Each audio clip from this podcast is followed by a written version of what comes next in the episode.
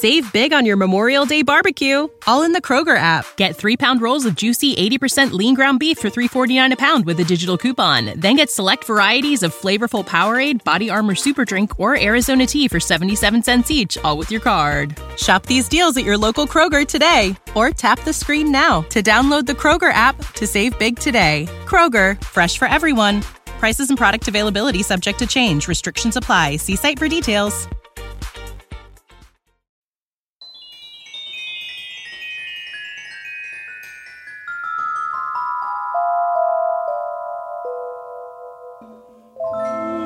These are some stories about people who weren't so lucky.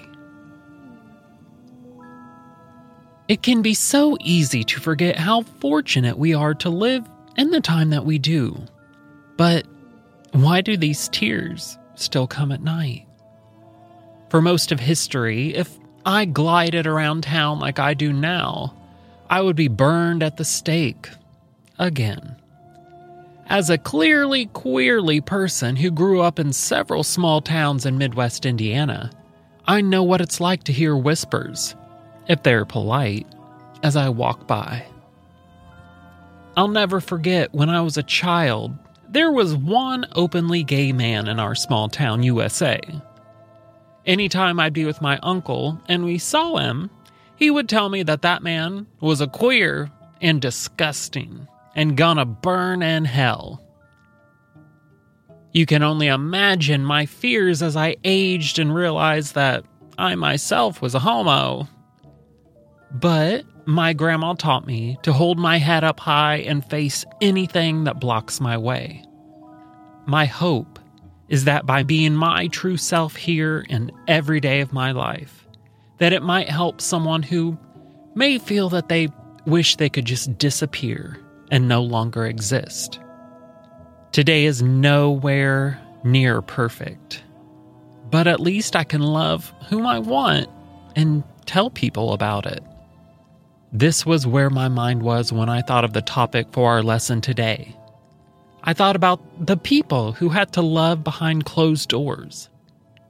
Even when discussed in their own families, two people in a lifelong relationship were only ever referred to as roommates or good friends.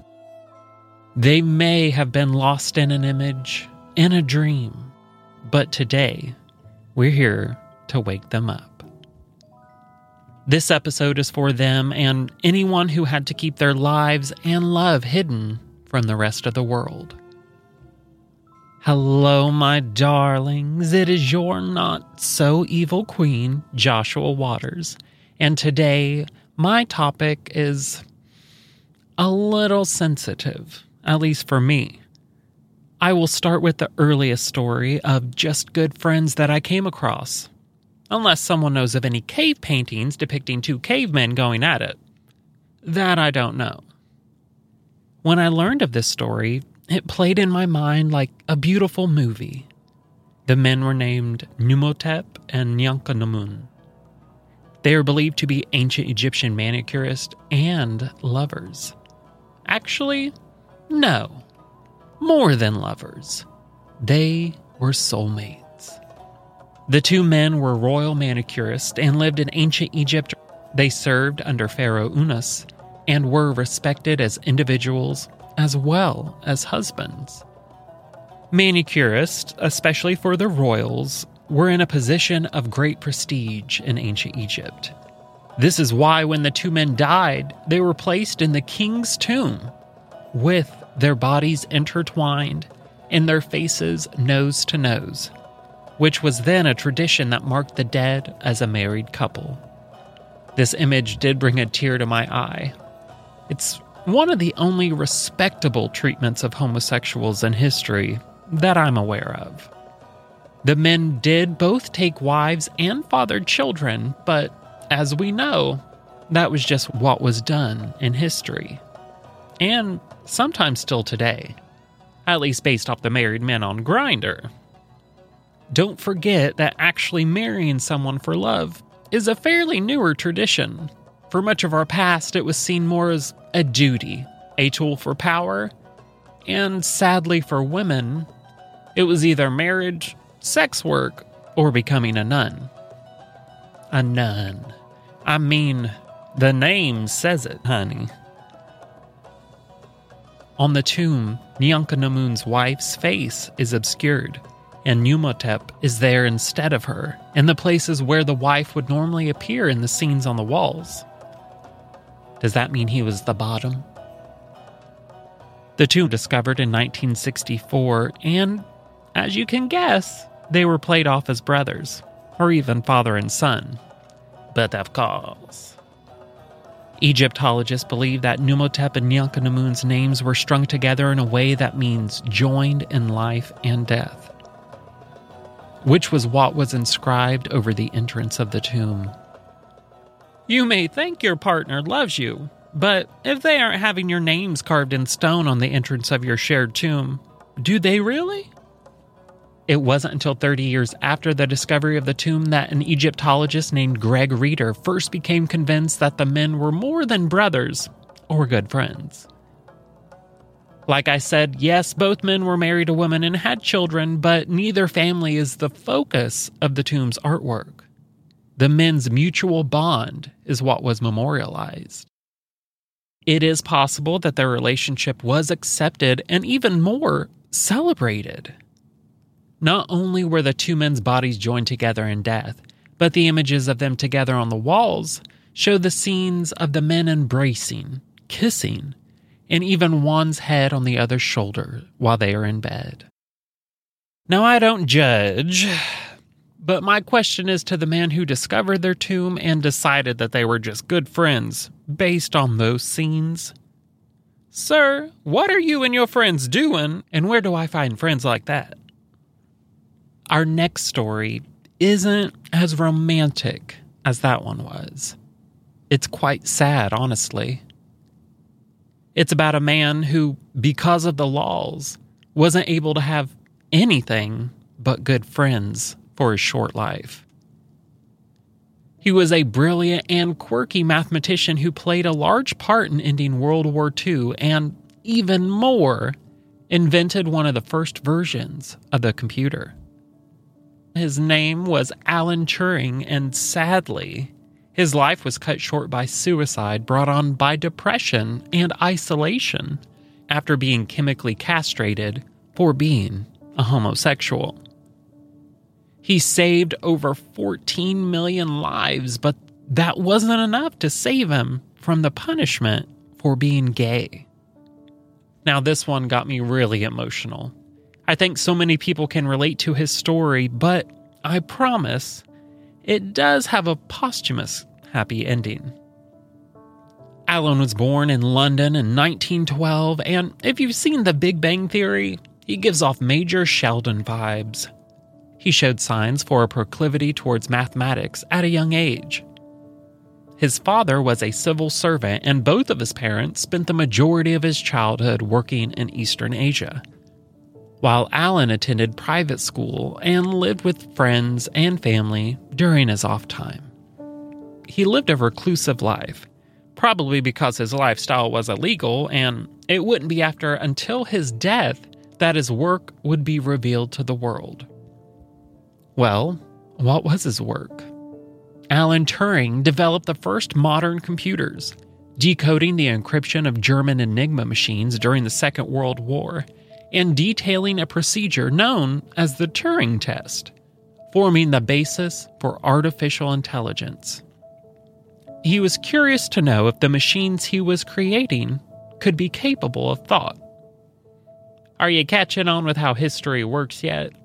Of course, it couldn't get out that a queer is the reason we have all this technology. At least not until the 10th of September 2009, when the British Prime Minister, Gordon Brown, released a public apology on behalf of the UK government for the way the mathematician, codebreaker, and computer scientist Alan Mathison Turing had been treated in the 1950s. Then, in 2013, he was finally pardoned by the late Queen Elizabeth II for his crime of gross indecency. She also pardoned others who had been sentenced to gross indecency for being a homosexual, which was illegal there until 1967. then on the condition that they were consensual, in private, and between two men who had attained the age of 21. I actually think that that is a safe stipulation to have. Something a lot of straight people may not realize because homosexuality was hated throughout most of history and still today to a strong degree. It is more common than not for many of us to lose our virginity to a predator who is a lot older and then not feel safe enough to tell anyone about it out of fear of hatred or literally being kicked out of our own homes, like so many young people in my community are. I can say from experience that it did not seem wrong to me then at 16, but now that I am the age of the man I was with, 32, I understand that he was a predator after Alan helped to defeat Hitler and his Nazis, he and his team were all told to burn their work and never tell anyone about it. You never met, you never been here, you don't know anything. It sounds like a lot of the men I was with in my 20s. When it was discovered that Alan was having sexual intercourse with a 19 year old man, he was pretty much just left out to dry by the very government he had once worked for and helped win the war. I will not name the man he was with because, frankly, he was trash and a robber. After he was with Alan, he ransacked and robbed his home, which ultimately led to the public outing of Alan and his chemical castration. I do believe that those who prey on people who only seek love are some of the worst kinds of humans. I only hope that young man was able to see the wrong he did and strive to better himself throughout the remainder of his life. Now, I grew up around farm animals, and when I hear castration, my brain goes to thinking about a strong rubber band wrapped around a pig's testicles until they fall off. Just a quick note if someone ever offers you a Rocky Mountain oyster to eat, don't do it, girl. They're pig testicles, and they do pop when you bite into them. Chemical castration is hormone therapy when they replace the testosterone with estrogen. It stopped Alan from having the then illegal homosexual urges or any sexual urges at all. It also caused him to grow breasts, which even furthered his depression. Just imagine your government trying to force you to transition into another sex. It is very common in our world today for someone to use hormone therapy to make their body outside match how they feel inside. I can relate to Alan Turing, as I'm sure many of us can. During his lifetime, all of his accomplishments were overshadowed by something that was private and none of anyone's damn business.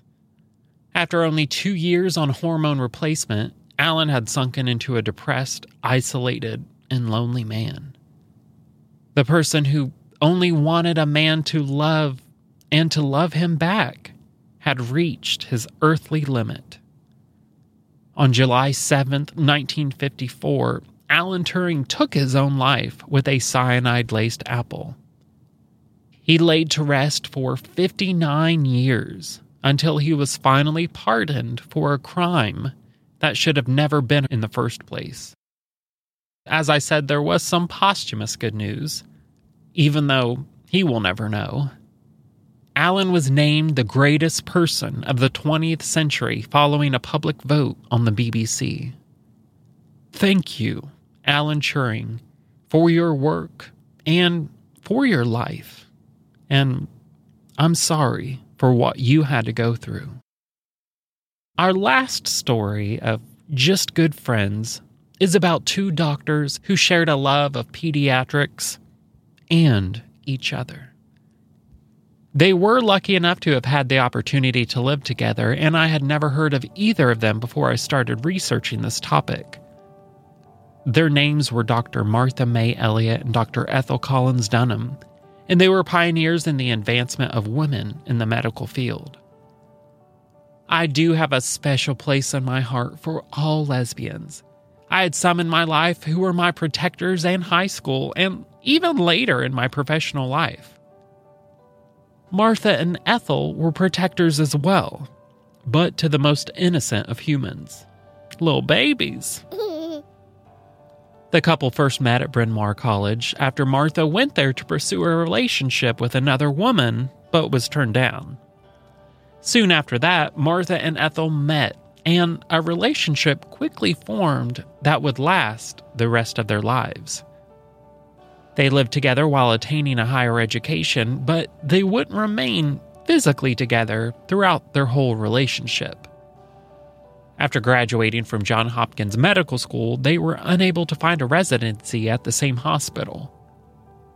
Martha accepted a position in pediatrics at St. Louis Children's Hospital, and Ethel accepted one at New Haven Hospital, around a 15 hour drive by today's highways.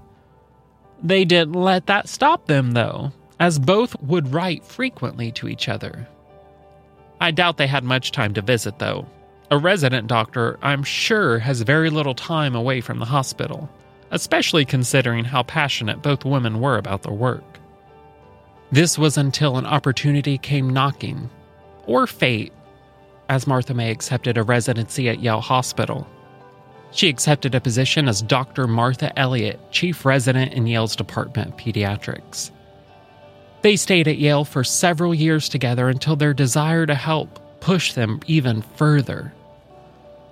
In 1939, Dr. Dunham was appointed Chief of Child Development at the Children's Bureau, and can you guess who was her assistant chief? That's right, Dr. Eliot. These women were just so incredible and brilliant. Dr. Dunham even set the standard for the care of premature babies, and Dr. Eliot contributed to the study of rickets, establishing daily vitamin requirements for children and sunshine to fight the disease. Real quick for anyone who is like me and thinking, what the hell is rickets? It's a disease that softens the bones in children. As a child of the 90s, with all the Flintstone vitamins and got milk ads everywhere, I had no chance of getting rickets. Only lactose intolerance. If saving the lives of babies at Yale wasn't enough, Dr. Dunham would go on to work for the World Health Organization, studying premature birth in Geneva, while Dr. Eliot became head of the Children's Bureau. Then both women moved to Washington, D.C., and still lived together. When they retired, they still remained steadfast in their pursuit of helping babies and their mothers. In 1957, the couple relocated to Cambridge, Massachusetts, where Eliot became the head of the Department of Maternal and Child Health at the Harvard School of Public Health. Dr. Eliot continued her work for the World Health Organization and UNICEF, reporting on medical education in Asia and Africa while also teaching the American Public Health Association.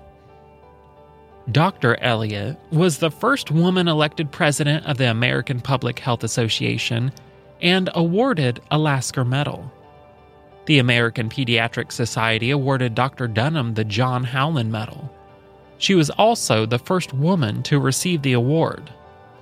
Dr. Eliot was the second. Dr. Eliot was also awarded the Sedgwick Memorial Medal in 1958 by the American Public Health Association. And in 1964, the APHA commemorated Eliot's legacy by establishing the Martha May Eliot Award for Outstanding Service to Maternal and Child Health. Both women throughout their lives fought tooth and nail to fight for the mistreatment of women, especially in the medical field. They devoted their lives to one another and the well being of countless children and women who still benefit from them to this day. One of their biggest haters was a senator named James Reed of Missouri, who literally went after the Children's Bureau and how preposterous it was that unmarried women who had no children were the ones running it. A quote from the bigot he called the Bureau out as a place where, the only people capable of caring for babies and mothers of babies are ladies who have never had babies. Can you imagine the level that one would have to be to attack doctors who have made it their life mission to help mothers and babies? And all because they were in love. Ugh, why are these straight male senators so obsessed with us? No, seriously, Why do they attack us at every opportunity? Get a hobby. Jealousy, honey. It ain't cute. The doctors remained together for the remainder of their lives until Ethel passed away in 1969, and then in 1978, Martha joined her. In their New York Times obituaries, there was no mention of their relationship, but their records, held at the Center for the History of Medicine and Schlesinger Library, shed light into their public and private lives, as well as their dual contributions to the field of maternal and child health. Their entire relationship had been ignored, and the focus was only on their contributions to the field. While that was definitely deserved, can you imagine? Spending your entire adult life cultivating a beautiful relationship with someone and it gets ignored completely. Sadly, that has been the reality for far too many throughout our past. All of that love shared and all chalked up to only being good friends.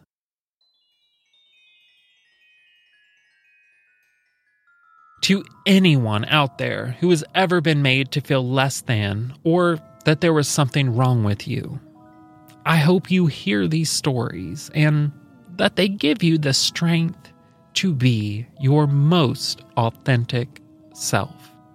If anyone ever tells you that you may be too much, darling, they're just not enough.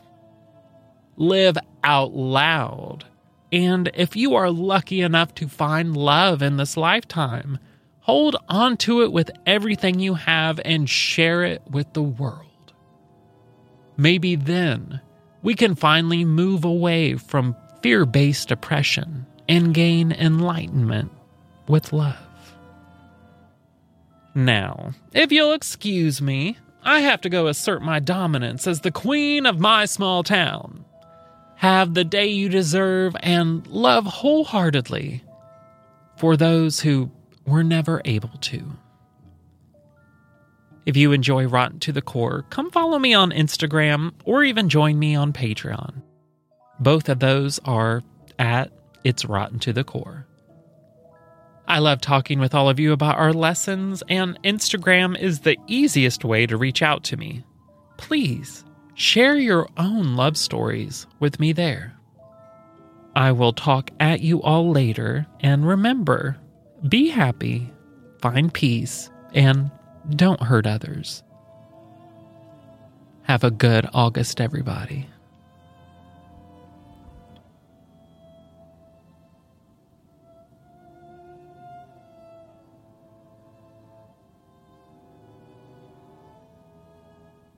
Save big on your Memorial Day barbecue, all in the Kroger app. Get three pound rolls of juicy 80% lean ground beef for $3.49 a pound with a digital coupon. Then get select varieties of flavorful Powerade, Body Armor Super Drink, or Arizona tea for 77 cents each, all with your card. Shop these deals at your local Kroger today, or tap the screen now to download the Kroger app to save big today. Kroger, fresh for everyone.